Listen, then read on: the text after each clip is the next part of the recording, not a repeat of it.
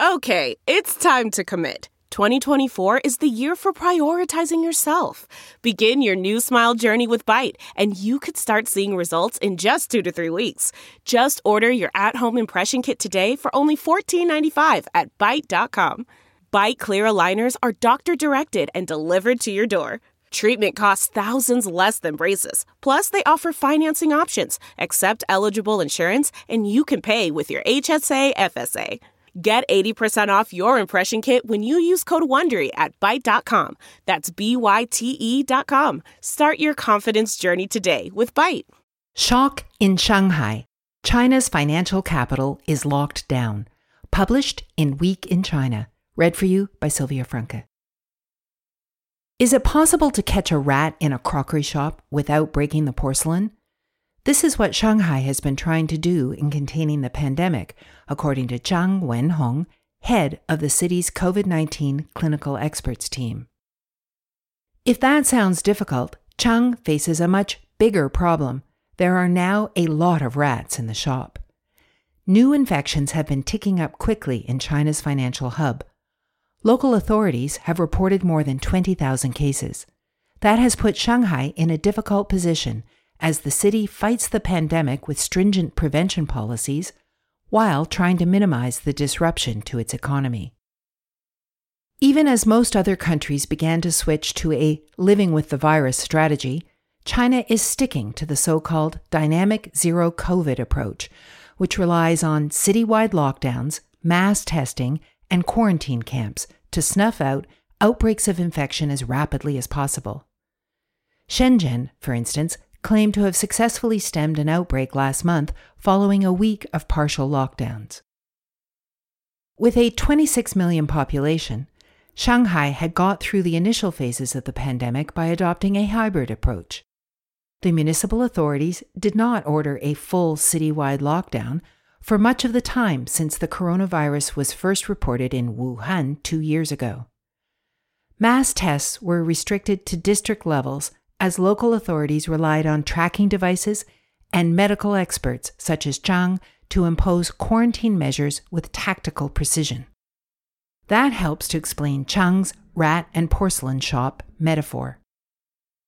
Last month, Chinese President Xi Jinping told local governments to adhere to the dynamic zero COVID approach, but with the caveat that more effective measures should be taken to achieve maximum effect with minimum cost.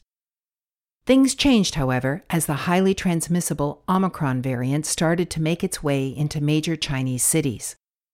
On Wednesday, Shanghai again reported more than 5,600 newly confirmed cases, of which 5,298 were asymptomatic.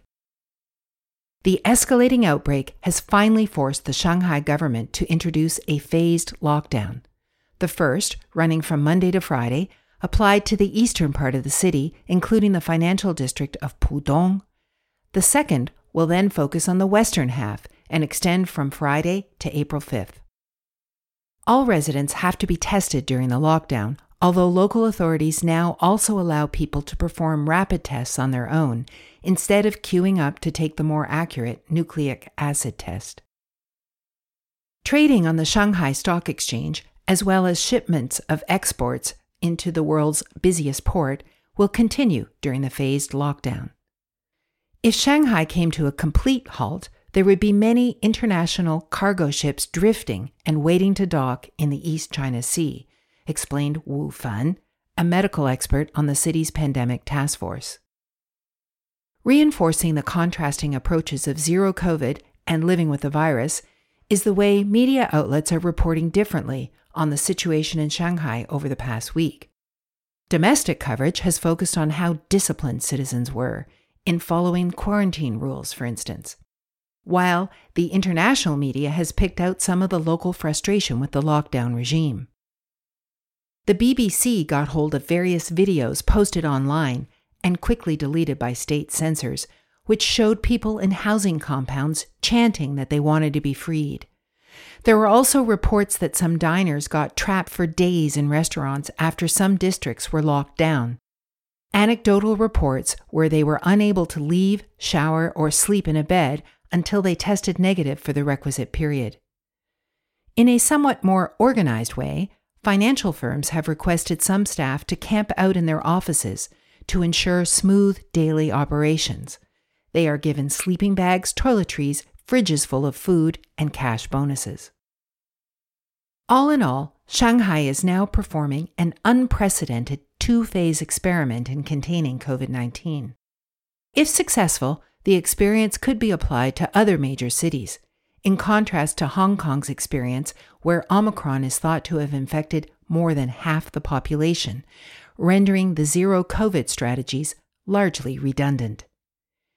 In the meantime, the country and the world watch on.